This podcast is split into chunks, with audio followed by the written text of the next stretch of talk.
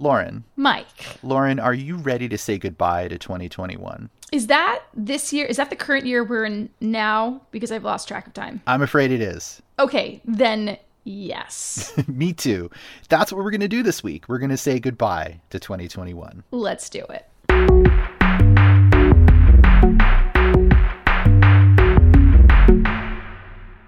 Hi, everyone. Welcome to Gadget Lab. I am Michael Calore, senior editor at Wired. And I'm Lauren Goode. I'm a senior writer at Wired. We are also joined by Wired senior associate reviews editor Adrienne So. Say hello, Adrienne. Hi, guys. Welcome back. And we have on the show this week Wired reviews editor Julian Chokkattu. Hi again, Julian. Hello. It's always a pleasure to have both of you here. Full house, full boat. We got four heads. A lot of gear in this room, this virtual room. well, this is our last show of the year. Gadget Lab is going to be taking a break for the rest of December. So this week, we're going to do our annual wrap up episode. Now, this year, much like the one before it, has been a lot. With all the vaccines and the variants, supply chain issues, and metaverses, it has been an eventful few months. We think it always helps to take a step back and look at how all of this constant change is actually affecting our lives. We also get to express some appreciation for the people and the things that helped us get through this year when we do these shows. So we're looking forward to it. And uh, let's get right into it. Let's talk about the tech products that changed our lives this past year, maybe for better, maybe for worse. But I think we should go around the room and everybody can say their piece and talk about the thing that they loved or hated or observed in the world of technology that really made a difference. So, Adrienne, let's start with you. What big tech thing made the biggest impact on your life this year? So, this year was the year that I got interested in gaming, which was which was something that was not being that was not expected from all of my colleagues that actually work in games but and it's taking me a while to catch up with everything that has happened since I was playing like Mortal Kombat with my cousins. And this is a particularly interesting year to become interested in gaming since, as we all know, it's impossible to find any components anywhere. Um, supply chain issues, all the Bitcoin people taking all of the graphics cards. it's just like, this is like, I could not have picked a better or a worse year to start becoming interested in this. Uh, the main thing that I've been thinking about is um, cloud gaming because I started out with the Nintendo Switch, moved to a Stadia so that I could play bigger games without having to buy a console got onto NVIDIA GeForce now so I could play other games.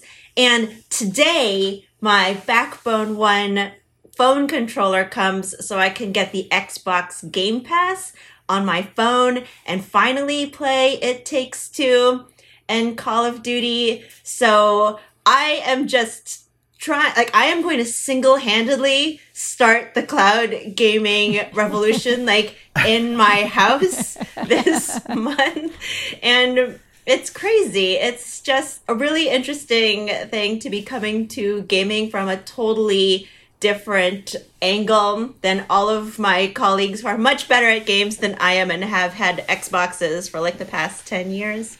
So Adrienne, I hear and understand some of the words you're saying here. Like like Nintendo and Call of Duty and Nvidia. But if you had to describe for someone who maybe isn't as into gaming like what the essence of it is what really pulled you in and drew you to it this year what is that? What is that thing? Well here's the thing. You can do it inside your house. main thing. Like, hadn't put it together that gaming is so incredibly social and it's so easy to do and you just like can do whatever and plug in a headset that hopefully has a boom mic and it's so easy to find people to play with. Like any time this year that I've mentioned I've been that I've mentioned I've started playing games, it's like oh, you play games? Do you want to play PUBG on Stadia? Do you want to play Call of Duty on Xbox? Let's get on Sea of Thieves on the Switch. Like, it is so easy to hang out with people on games, with games, and I don't have to put on pants. Like, this is a revelation to me. I can, like, I, I mean, please somebody who has been doing this for longer than eight months weigh in at any time. Well i mean I, I, for me it's like uh, I, I find myself uh, much more uh, immersed in some a hobby for example. So like you know i like reading i like watching movies and, and tv shows but there's something about gaming because it requires you to do like you have to pay attention. You have to like act on things. You have to like do you have to pretty much be involved very much in the entire experience of consuming it. So I, I kind of prefer that a lot of times, you know, after I'm done editing a bunch of stories or writing, typing up a lot of words, the last thing I want to do is sometimes stare at another screen and just like sort of absorb information yeah. um, or just like sit somewhere and read more words but um, sitting there and actually like controlling a character and, and having that uh, experience is something that's i think for me like it's like the a nice uh, way to blow off some steam after after the, at the end of the day so blowing yeah. things up yeah, exactly. Lauren, we did a three on three battle royale in VR yesterday, and I got to kill you a couple of times. and so, this was that. Did you not see the appeal of this? Like, do you not want to do that like every day? Like, can I? I, I don't think Adrienne and I are sharing any kind of sensitive information, but we did have a briefing in the Meta Oculus Quest 2 headset. So Adrienne was in Portland and I was in San Francisco. And then we were meeting with a bunch of folks who presumably were in the Bay Area or Menlo Park. Mm-hmm. And and we like, yeah, we were in uh, Facebook or Meta, excuse me, Horizons. What it's just called Horizons? It's called Hori- it's called Horizons World. It's the embargo Horizons lifted, World. The, the embargo right. lifted today, so we can talk about it. Right, right. Yeah. And we saw part of what we saw was how um, developers can build game experiences from directly within the app rather than say having to go like work in Unity and then and then port things over to the the metaverse world. But um, we also yeah we played a like we played a game and we were like running around this un- this you know virtual universe and talking to each other and shooting at each other. Uh, yeah. and it was fun. It was really fun. Yep we we didn't have any legs but we had guns and that's the important part. It was, it was so and a couple times i definitely ended up in some other part of the metaverse where I, I could hear other players including adrienne at a distance and i was like guys guys i'm in the underworld they, How do I get out? They definitely sandbagged us. There were grenade launchers and things hidden in this game that nobody had bothered to tell Lauren or I about. Yeah, yeah. It, it kind of like, feels like like a like a metaphor for like you know reporting on Facebook. Oh god. well, Adrienne, you mentioned you mentioned Stadia and some of the other cloud services, and like I've I've not really dabbled in that world. I usually just download games and then play them and like don't be social. But what is it about cloud gaming that really appealed to you, and the thing that it sounds like hooked you? Um, the crux of it is is whether cloud gaming is enough of an attraction in and of itself. If I am perfectly happy playing on Stadia for like as long as I want to play games, or if this is just a stopgap measure until I can actually buy a console, like how long I can hold out before actually just um, getting myself a PS5 or stealing someone else's, which may happen in like two or three weeks. So I don't I don't know. I may just drive up to Seattle and take someone else's. So I mean, someone I, else's I, PS5. I do want to say I think cloud gaming is definitely going to be like very popular. The the biggest hurdle at the moment is just that like you really need super fast internet. Mm-hmm. And so, you know, without that your experience mm-hmm. is going to be kind of crappy. Uh, so, you know, not everyone can afford that or not everyone just has access to that. And like the one time I tried Stadia, I guess my router was kind of crap at the time because it was not a good experience at all. So maybe it's changed since then, but um, yeah. So so that's why I think that that's like a hurdle. But I do think the concept of it is really cool. Like I can play a AAA game without having to, you know, download and wait for two hours or require a super high end PC or something like that. So it, it is cool. And I'm, it's awesome, I think, that you are, you know, trying all the cloud gaming things for us. Awesome and a little bit sad, but it's okay. Nothing sad about it. Nothing sad about it. All right, well let's uh let's move on. Let's go to Julian. Julian, tell us what is the thing in technology that changed you as a human being this year? It kind of started late last year, but this year I really got into uh, electric bikes and electric uh, scooters, the ones that you stand and ride, not the You not and- the Vespa kind. You and everyone else.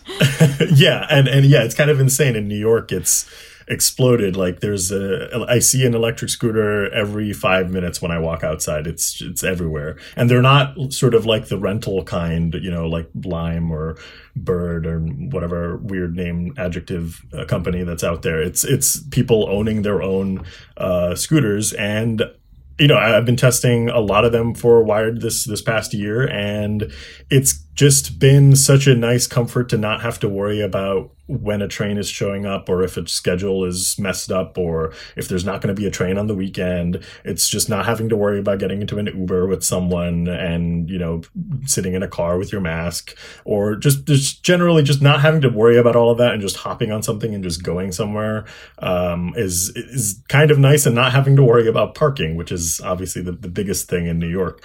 Um, so I can just like fold them up and like you know carry them up the elevator uh, and plump them down in my uh, living room and and that's it. I, I have a way to pretty much go anywhere within like a 10 to 20 mile radius and i've picked up groceries i've gone to pick up late night food uh, orders that my uh, girlfriend has you know craven for. Uh, it just pretty much anything and, and even crazier in the summer I, I tested a $2000 scooter which is kind of the high end model and i went from Williamsburg, Brooklyn to across the bridge to New Jersey in uh, Palisades Park, and that's about a 17 mile. I think it was in total a round trip 17 miles. You have to And go I still through had right? So you go. Yep, I went through and I went Oh, over wow. the George Washington Bridge, which all of it was kind of insane because it was like crazy steep hills and it was also the George Washington Bridge bike lane is insanely narrow. Um, but I did it and I had like 30% left in the, the tank when I got home, which is kind of insane in and of itself. And it was just like I, I got to see a friend that like he's been driving his car to visit me over the pandemic like now and then. And the fact that i was able to finally go see him without having to take like three buses and a train was just kind of like it was just amazing. It was amazing. So i i can't stress enough that i think you know if you're in a if you're in an urban environment and you're frequently kind of taking uh, an Uber to get somewhere or maybe hopping on a couple of trains or something if if a scooter makes sense for you and you have space in your home to put one or or, or a folding e-bike or just an e-bike um, I think I think so much everyone should get it it's it's kind of life changing Julian, you mentioned the summer. So, what happens when the weather is really bad? Yeah, well, that is there's the rub. That's when you take the train. but I mean, there are some uh, scooters out there that are like sort of waterproof, but they all generally recommend that you, you know, if it's light rain, you're probably fine. If it's a bit of snow, you're probably fine. Um, but for the most part, yeah, maybe uh, maybe just take the train those days. Uh, I, I'm going to pop in here as somebody who's been riding e-bikes for a while in Portland, Oregon, which is pretty rainy. This is when you put on your down puffy under your rain jacket and you go out anyway because the infrastructure changes over the past year has totally astounded me because at the start of the pandemic, um, in where I live in Oregon, which is a lot less dense than where Julian lives, like they instituted different slow streets, they put up road barriers, and the number of parents and people that I see, like there's a whole e-bike crew that comes and goes and picks up our kids every day from or from our school and stuff. Like I am I think this is going to be one of the biggest changes to come about in cities in the next two to five years is how to make them more pedestrian and the more pedestrian and e-bike and scooter friendly because even in my own neighborhood like the solutions have been so many and so low cost and so beneficial. Like it doesn't cost anyone anything to put up like some big orange cones in a bunch of the streets around our school. They've rerouted traffic to send cars off to a whole different door at my kids' school to make way for all of the e-bikes and scooters. Like it's awesome. It's totally awesome to watch. I think it's super cool and going to be really important, especially when we think about climate change and clean power and all that. So and you talk to the people who drive, and they probably complain about it endlessly, right? That, I mean, that is kind of an issue, though. In New York, uh, there was a couple of stories where they had blocked uh, blocked off a couple of roads to make them pedestrian only, uh, and you know, people who have cars have apparently gotten really angry, and a lot of those blockades ended up in some river not far from here. Yeah. Uh, so, like, people are really not happy with suddenly closing off roads that they used to drive in, uh, even if it is for the betterment of all mankind. Yeah. After a hundred years of designing our streets to accommodate cars, all of a sudden everybody, you know, is up in arms that a minority of people want to change that in order to save lives and improve the quality of living for many people in the city. And that's just the way it's going to go. Yeah. I guess I haven't seen very much of that because I'm mostly doing school drop offs and pickups. And it's really hard to get angry at a bunch of first and second grades, but not impossible. I'll wait.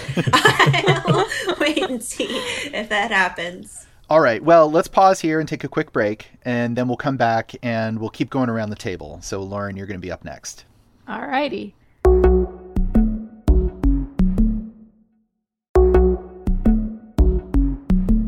Welcome back, everybody. Lauren, it is now your turn. What's the thing, the technological thing, the thing with the chip in it that changed your life this year? Okay. I hate to say it, but I'm going to say it. Peloton. Ah, come on. yeah! on. You love to say it. Which really started last year. So, like Julian, this is not just a 2021 trend.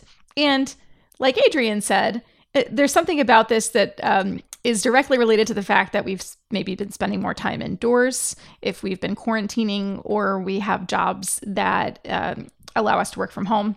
And uh, there's a little bit of, I guess, gamification to Peloton too. But Peloton, as most people know, is the really expensive exercise equipment. You can get an internet connected bike or an internet connected treadmill. They have these giant tablets attached to them, and that tablet becomes a portal to either live streamed or on demand fitness classes. I found, in particular, during the first half of this year, that it really helped give me a sense of community when I just couldn't really go see people or family uh, in person the way that I that I wanted to. Uh, I, I did this thing in January with uh, some friends and family back on the East Coast who also were using either the Peloton app or uh, the bike, where we would set up competitions for each other. We would we started a private group where we would share our favorite classes. A few of us did a Haleakala climb over a period, I think, of five Sunday mornings. We'd get up really early and ride for an hour until we got to like the top of this virtual Haleakala volcano. Um, I found that even when I started to quote unquote go outside again and interact with the real world, I was still using the mobile app, which you can you can subscribe to for just $13 a month as opposed to investing in the really expensive bike and paying $39 per month for the classes. If you just use the mobile app, you still get access to things like yoga, strength training, outdoor running, uh, and walking exercises. And so, even when I started to just want to be outdoors more, even after I got my first vaccine and I started to kind of emerge from my cave, um, I found myself still using the Peloton app. Now, I will say, I have fallen off. I just got a notification the other day that said, uh, you know, this is your month in a snapshot for November. And I worked out three times on Peloton. so that, you know, I think a lot of people have fallen off now. But I also think that these things are cyclical. And yes, they've got me in their clutches. I'm probably not going to unsubscribe or stop using it now because like January is around the corner and you know, we all get that resolve in January to like get in shape again. And so maybe I'll hop back on the bike then. But um yeah, I think Peloton really had a pretty material impact on my life this year. I am also a Peloton addict as Lauren knows and it's just so easy to filter. I don't I don't even have the bike. I just do the app and you can just like it's so easy to fit into your life. Like i work full time i have two kids like i will just like go and like queue up like a body weight workout for like 30 minutes while like sean is like like toasting the dino nuggets or whatever for dinner. It's so easy to use and it's gotten to the point now like after a year of using it that when people say like like when the instructors are like let's go peloton like i'm like yeah that's me that's Peloton. I'm I'm Peloton. I should get the sports bra that says Peloton. Like I don't know what it what it is about it. It's I feel like I'm like just joined like some kind of like mega evangelist church or something and it feels so good. I don't Basically. know what to do. it is really culty. It's culty and I think a lot of people have these parasocial relationships with the instructors where they kind of feel like they're your friends, but they're not. You don't really know them, but they feel like real people in your in your life. And if that's what keeps you motivated to work out um, where like maybe in a in a, a previous life you used to be able to go to a yoga class with 30 other people without worrying about your health um, or you used to be able to go for like runs you know jog, jogs and runs with your friends. And like maybe that's a little bit harder right now. And so these these instructors have kind of like replaced that i don't know that interaction in your life. I think it's also the music here's the thing is because like you feel like I feel like I pick the instructors that I feel would probably become my friends in real life. And so when like Olivia Amato like cues up like Celine Dion and I'm just like, yes, we would totally like be in some someone's living room like this talk like like my heart will go on. Like this is like, yeah, we would totally be friends in real life. Like the fact that they can like choose their own music makes me feel really bonded to them. Yes, so, totally. Yeah, yeah when, when when Kendall starts playing "This Is Me" from The Greatest Showman, I'm like, yeah, yes. yeah. so okay, I can't believe I'm admitting this on a podcast. I have I have no idea what you guys are talking about. It's, it's a good song. It's yeah. Song. From now on, you've heard it. You've heard it, Mike. All right, we'll stop there so we don't have to pay licensing rights. Wait, wait, wait. Can I say one more thing that I, I had written as a kind of, uh, initially I wrote it as kind of like a runner up to the technology that's changed my life. And then I thought, this is insane. This is not the runner up. This is hands down the technology that has changed my life this year. It's the vaccines. Yeah. The vaccines are the number one, you know, technological advancement, scientific advancement that I think has has changed my life and changed a lot of people's lives. And um, it's almost like become this mo- you know the moment when you sort of think back on 2021 for me in the telling of the year and when things started to change or when you got to reconnect with someone and give them a hug again or the time period in which I got the vaccine happened to coincide with my birthday so that really felt like okay now I get to I just get to interact with people again and see the people I love and that was that was really wonderful and it has a chip in it Right, of course. And now I, Lauren Goode, have 5G. I'm Lauren 5G. That's right. All right, Mike, what's the technology that changed your life the most this year? Okay, can I can I get um uh I don't know, pensive, uh esoteric? Can I do a I left thought, turn here? I thought you were going to say can I get a what what? I thought you were going to say, "Can I get two or three? And I was going to say, "Well, you're the boss, so go right ahead." Oh, okay. So I would like to say that the thing about technology that that changed me the most this year is that I was able to take a step back from technology in meaningful ways. So let me try to walk you through this. Um, 2020, the year that the pandemic arrived, I, like many people, like dove right back into technology, right? I spent all of my spare time on my phone. I spent all of my spare time, you know, watching YouTube videos and reading news and just like going full immersion to the point where it was really like affecting my sleep. It was affecting my social habits. Um, I mean, obviously, I wasn't socializing a lot, but you know, there was this period of a few months towards the end of 2020 where I every time my wife spoke to me, I had to say, "What? I'm sorry, I didn't hear that. I was looking at Twitter." because I was like I was constantly looking at Twitter. So um, around the end of 2020 and the beginning of 2021, I made some some changes like to my own digital health stuff. Right, so I set up all of the timers uh, using like the wellness um, features of the smartphone. I set up the timers that limited the amount of time I was allowed to spend in apps like Twitter and Instagram, which are the big ones for me. Um, I started using uh, Instapaper more often. So I would just, if there was something I wanted to read, I would just save it for later, and then I would find that like quiet time where I could I could read it, um, usually on my iPad, because it doesn't have my phone, right? Mm-hmm. Um, I think the place that it manifested the most was just in my my daily habits in the physical world. So I started putting my phone face down while I was cooking in the kitchen. So for like an hour, I would just listen to the radio and be in the kitchen and like not check my phone. And like, you know, I'm sure a lot of people are listening to this like you can't go an hour without checking your phone. But like actually, yeah, I was in that spot yeah, where we all like, check I, our phones a lot. We do. a lot more than we realize. So just like putting it face down on the other side of the room was important. Mm-hmm. I started doing mm-hmm. that when I went to sleep. I would put it on the charger that I could not reach from the bed. Um, for uh, times like right after work, if I had like an hour after work, I would just flip my phone upside down and, and charge it. So I just started like stepping away from it and like trying to break that that tether. The other thing is um, in my running. So, you know, I started running seriously a few years ago and like a lot of people when I got into it, I was doing map my run. I was wearing a Garmin watch. I got some like went through three or four different types of wireless headphones so I could find the ones that I like the best for running.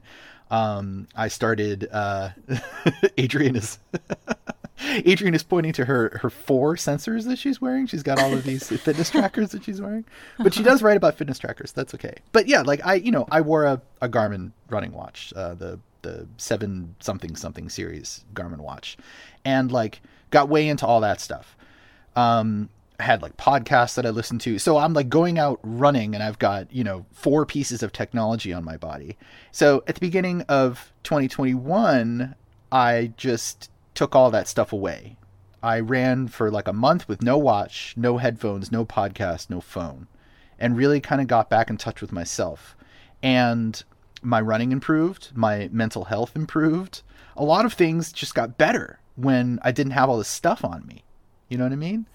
Mm-hmm. I totally get it, Mike, because I run in this park by my house and like my friends will see me in there and they'll be like, well, you were really in the zone. So I didn't stop. I didn't stop you or say hi or anything. So I actually, I actually took off my Apple watch and my Garmin and started just using like the Whoop and the Oura because like when I can't see my heart rate or my mile pace, then I'm so much more likely to like stop away from someone and like for 10 feet away and just be like hey and like talk for a little bit i'm a little bit i mean it's hard to let go of that like tech anxiety the fact that i'm probably getting slower but i don't yeah. know just like making like turning your daily run into like an, an outing instead of just like something to check off the list has been kind of a little bit paradigm shifting for me too in the past yeah, couple of weeks. That's, that's There's also a way in which you can wear sensors on yourself, or you might still be carrying your phone with you, even mm-hmm. if you're not using it to listen to music or podcasts or actively look at Strava.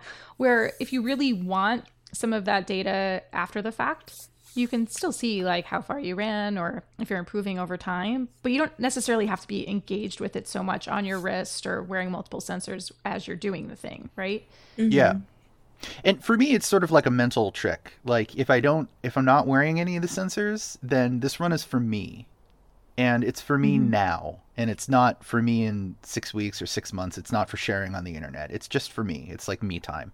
So it's it's been hard to do in all aspects of my life like it's you know like i still feel the urge when i see the little the little alert show up and say oh you've spent 30 minutes on twitter today. You're not allowed to spend much more time on twitter. And i'm like but i'm not done looking at twitter. And you know i know that all i have to do is go into the settings and turn that off but i don't because i re- i realize that the reason that i that i put it there in the first place is because i have a problem. So you know, it's it was just the pandemic affected a lot of us, especially people who work on computers and work on the internet, like knowledge workers, like the type of stuff that we do. You know, we do internet journalism. It's like we were already like fully consumed by the internet, and the pandemic just put like this extra layer of internet over absolutely everything for everybody. So for for me, it was like kind of overwhelming and i really felt the need after you know six seven months of of being like all internety to just like take a bath and get it off of me um, Mike, what do you think that says about how much of the onus really is on us as individuals, as consumers of tech, to make changes in our lives versus the, the you know the supposed software solutions that companies like Apple and Google have put out in recent years to have to have us track our time in apps. It's, it just seems like like I, I tend to believe that um, you know, our brains are kind of wired to be responsive, no pun intended, wired to be responsive to some of these like dopamine hits that are coming through our phones and and we're like, ooh, colors, apps, notifications. Um, and and I think that software designers it's been proven have played into those instincts. Um, so like I'm not sure how much we can just say like oh it's it's all on me. Let's just turn it off. And then and then i can distance myself from tech. Like i think in some in some ways like we we have established these like really unhealthy relationships. But like how much of it do you think can actually be controlled by us so julian talked about this uh, the sleep focuses and the work focuses on Macs, which I have started using and have actually been really helpful. And I also took all notifications off of my phone, which was incredibly alarming. And there were a few weeks where people were just like convinced that I was dead. Getting rid of that like Pavlovian, like ding, like ding, like that has also been kind of, uh, I don't know, it, it kind of, yeah, it, it really does kind of suck that learning how to manage your time has become almost as much of a task as actually doing the things that you're managing your time to be able to do. I, I wrote uh, I wrote a guide on Wired.com on how to set up your focus, which is one of the new features in uh, mm-hmm. all of Apple's new software versions for all their devices. And I'm probably the one person that doesn't follow any of that advice. I probably there's a lot I could do to probably uh, help myself in, in, in doing a lot of the things that what Mike was talking about.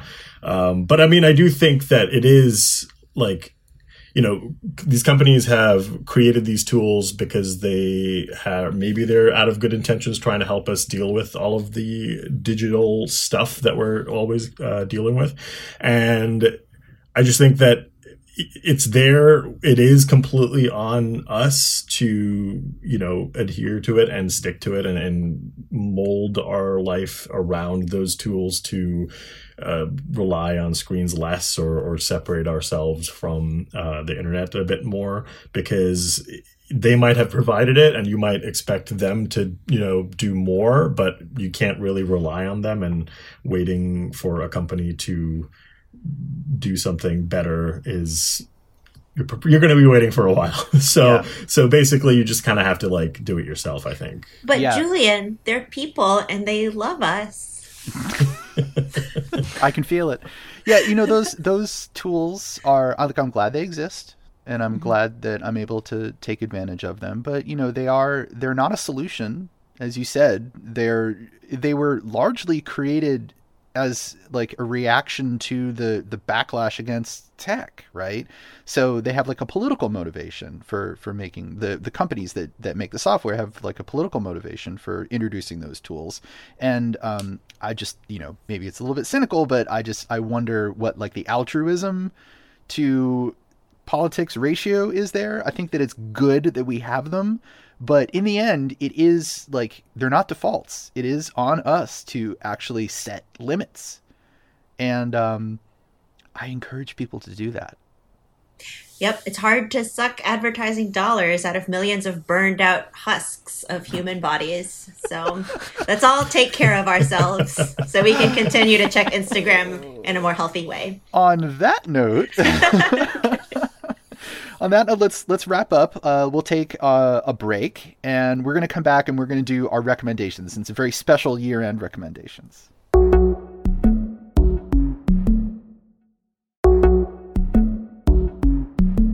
All right, this is the last part of the show, and because we have spent the whole first part of the show talking about tech products, we've got one rule for recommendations this week no technology. Adrienne, you go first. What is your analog recommendation? So, because we work in tech, my recommendation is analog, but we're going to get to it in a techie way, Uh-oh. which is that yeah, we're gonna, it's it's it's going to be super quick. The Witcher Three was the video game that started it all for me, and season two of The Witcher uh, TV show is starting on Netflix uh, on December seventeenth, which I'm super stoked about. So, my recommendation that is not tech is the actual Witcher books, and I'm going to totally butcher this name. The to- the the na- uh, the author of the Witcher books is Andrzej Sapkowski, who is a complete gem of a dry Eastern European nihilist. Uh, he has some like I, I'm he's just he draws upon like actual Slavic mythology to write these books, and so like if you're interested in any of like the Witcher monsters or like stories, these these are all these all come from like actual Eastern European um, folklore. So there's just like this incredible, rich, deep history that he's drawing on, and it's so the books themselves are just so deeply grounded in humanity in humanity and like a really like open minded and egalitarian way. Like there's a whole scene in one of the books where Triss, who is a female magician, um, she comes to see Ciri. Spoiler alert: Ciri has been living and training with three male witchers, and none of the male witchers have told her about periods because they just didn't know about it and about puberty. And so Triss is this magician. She's like, "What the fuck are you guys doing?" And they're just like, Meow. and it's such just like uh like it's such a like a human moment to be happening in the middle of this like totally insane magical magical universe and i think that's part of the reason why the books and the game are so appealing is because they come from the, their their the source of it is just this deeply human wry funny writer. And like he has so he has so many quotes and it's so eastern european and i can't think of one of them now but he like he, like they're all they all run along the themes of like everything is just shit. It's all shit all the time. It's don't worry about it. It's just shit. And it's just i don't know why. I just i love it. So so uplifting I, but in a funny, in a funny, dry way, which I can't do because I'm too American and too earnest. But if you were, if I were Eastern European, I'd be able to say it in a funnier way. Just but. take take a drag of a cigarette and then blow the smoke out and then deliver the line, and I think everybody will get what you're getting at. all right, all the Witcher books, all the Witcher mm-hmm. books, just all of them at once. uh, Julian, what's your recommendation? Uh, my recommendation is chocolate. Um, I went to a local Williamsburg. Uh, there's a chocolate, a little chocolate factory. It's called uh, Fine and Raw Chocolate, um, and they just kind of make. Uh, they're known for making chocolate bars and truffles, um, chocolate truffles. But over the pandemic, they kind of had to try new stuff because you know sales were declining, uh, and so they started making these chocolate spreads and apparently, they became so popular that now they're known as a chocolate spread company first, uh, and then chocolate bar and truffles uh, second. So uh, we went to the factory and we did a little tour, and I was like, "All right, well, we'll buy a spread." Try the spread, it's freaking amazing. So I suggest everyone go to fineandraw.com. You can pick up a, a, spread. There's chocolate hazelnut butter spread, which is the one I, I may have finished way too soon. Um, That's like a Nutella analog, basically. Kind of. Uh, my partner actually this morning said, literally said this morning, uh, this is way better than Nutella. So if that's uh, if if you're if you're a fan of Nutella or, or any chocolate mm. spread, this is something that you might want to try. And there's a bunch of different flavors too that you can choose. Do they make drinking chocolate?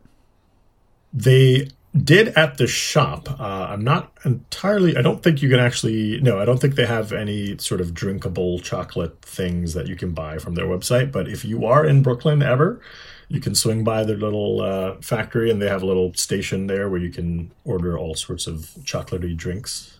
Nice. Mike. Mike, do you whisk your drinking chocolate with your matcha whisk, or is that forbidden? Oh no, the matcha whisk is just for matcha. Okay. No, so like drinking chocolate, like in my day, we used to just call it hot chocolate, but now it's drinking chocolate. It's kind of like you can't get beets anymore. It's always beetroot.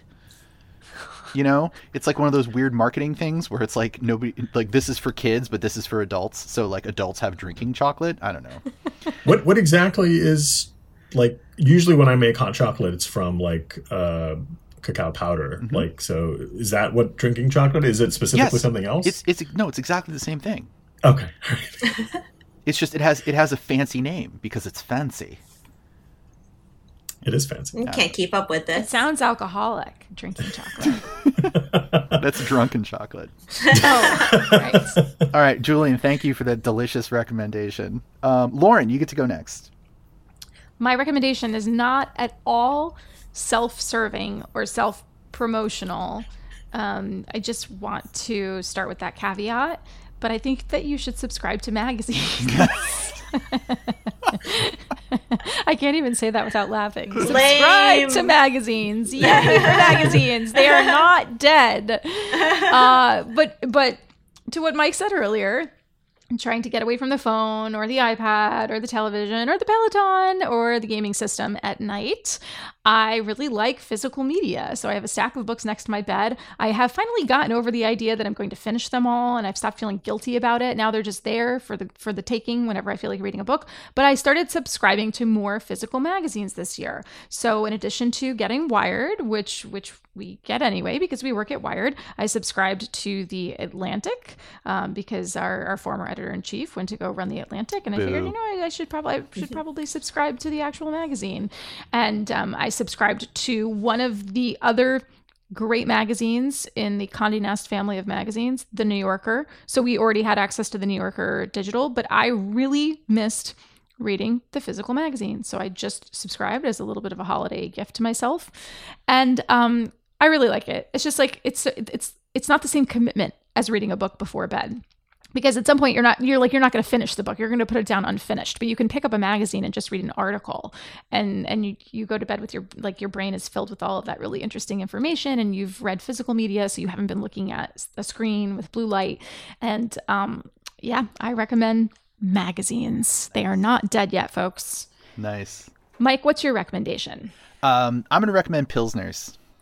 Pilsners. Good gonna- call. Are those drinking pilsners? Those are drinking Pilsners. I'm, I'm going to recommend relatively low alcohol beer that you can see through because um, I've been, uh, you know, I've been a beer drinker pretty much my entire adult life. Wink, wink. And I uh, have gotten pretty burnt out on like what is on trend right now, which is crazy high alcohol double IPAs and like imperial porters. I went to the store the other day to like select a beer to relax with on a on a on a weekend, and it was like all IPAs and like double IPAs and triple IPAs and overhopped IPAs and wet hopped IPAs. And like I love IPAs. They're great. You know, they've revolutionized everything for so many people. But come on, give us some variety. So, um, I went with like a nice German selection and maybe like a Czech selection.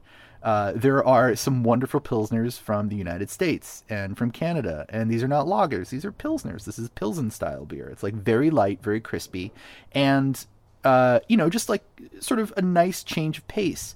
I think you know there are plenty of good options out there for people who like to drink beer, but I know that a lot of people look down on pilsners because they're cheap and they are low alcohol. They're like four and a half, five and a half percent, which is like half of an IPA.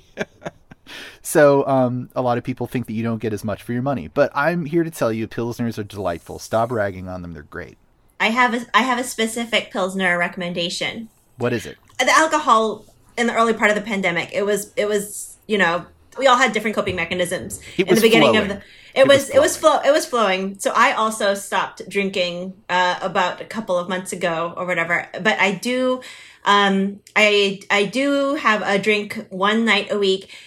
And uh, the uh, Heater Allen is a brewery in Oregon, and they make an exquisite pilsner that they make locally. That's based on the on a Czech pils. And every time I have one on Thursday nights, and I'm just like, oh my god! Like, is it because like why is this? Why is beer so good? Is it just is it just this particular beer, or is it Thursday, or is it because I only have one beer? But like the Heater Allen pilsner is wonderful. So that is Yeah. my favorite pils. We get that brand down here in California too. Yay! Okay, well, thanks everybody for uh, joining us to wrap up the year. We really appreciate it. Adrienne, Julian, thank you for being here. Thanks Thanks. for having me. Yes, me too. And Lauren, thanks again for another year of co hosting this jam. This has been an amazing year, Mike. We've had some great podcast tapings. We've also had some great podcast conversations offline that unfortunately the rest of you will never hear. That's right. But we t- when we're not podcasting, we're talking about podcasting. So Pretty much, we're much. here for you, and we're really looking forward to doing more in 2022. So thanks to everyone who's been listening. And we are taking the rest of the month off. So this is our last show for 2021. We will be back uh, the first week of January talking about CES. I know you can't wait. this show is produced by Boone Ashworth. Thanks for listening. We will be back next year. Put down your phone, drink a Pilsner, play a cloud video game, read a magazine, go for a little internet skateboard ride across a bridge. Be safe. Goodbye.